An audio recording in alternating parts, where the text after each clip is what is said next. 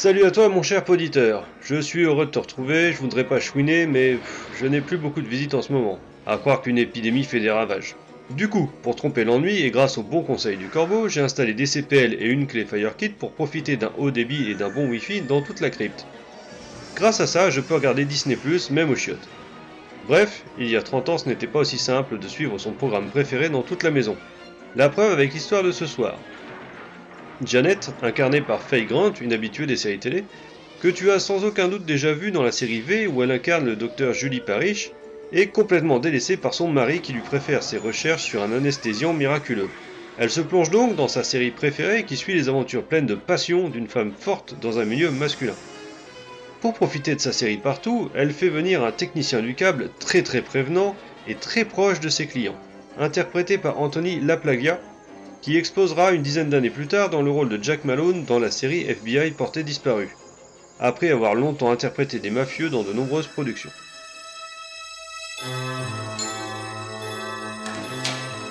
Chérie, je suis fou allié de passer mon temps plongé dans les recherches, alors que je pourrais explorer ton corps. Oh, Christophe Colomb de mon cœur, sois le bienvenu au nouveau monde.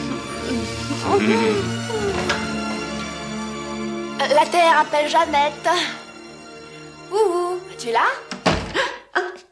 Euh, Tu m'excuses, mais je pense que c'est à Léon. Il serait trop grand pour mon petit ami. Alors, passons de l'autre côté de la caméra, à côté des réflecteurs, on trouve Lévi Isaac, toujours dans les bons coups et qui nous offre ici une composition que je qualifierais de cotonneuse. La BO est assurée par Greg Safan, dont tu as déjà entendu les œuvres pour Le Solitaire de Michael Mann, Remo sans armes et dangereux ou Le Cauchemar de Freddy de Rennie Harlin.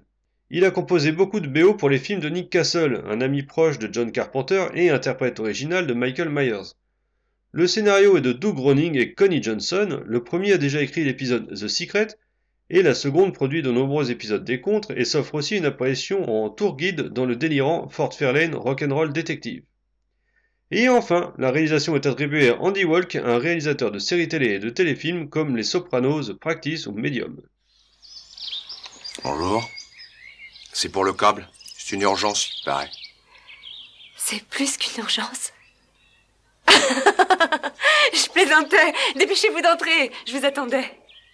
Ça commence dans trois quarts d'heure. Quoi Mais la série? Il y a toujours mieux ailleurs. Je ne la manque pas. Casting 2. Bah, on est bien dans les rôles, hein, c'est très très sobre, bien comme il faut. VF 1. C'est paresseux. Et à la fois ça pêche, et à la fois c'est cohérent avec l'effet soap qui est voulu. Humour 3. C'est une parodie de soap vraiment assumée, donc on oscille entre la qualité d'un porno soft et un épisode de Santa Barbara. Ambiance 3. Image, son, acteur, tout le monde se donne du mal pour donner cet effet soap voulu. Et ça marche. Scénario 2. C'est convenu certes, mais c'est cohérent et assez amusant. Réalisation 1, alors là le bas blesse, hein, je veux bien qu'on fasse soap, mais là c'est vraiment plat et paresseux. Bonus 2. Là je dois avouer j'étais assez surpris. Autant l'épisode démarrait mal, et autant je me suis laissé emporter par un épisode finalement plaisant et rythmé. Ce qui nous donne un total de 14 sur 20 pour un chouette épisode plus sympathique que prévu. Un seul petit défaut, la parodie est peut-être un petit peu trop poussée et sombre un peu trop facilement dans le côté paresseux et poussif. Encore une fois, tout cela n'engage que moi, je t'invite donc à te faire ton propre avis en cliquant sur le lien en commentaire, en regardant l'épisode et en me disant ce que tu en as pensé après. Sur ce, bonne soirée et à la prochaine. Ciao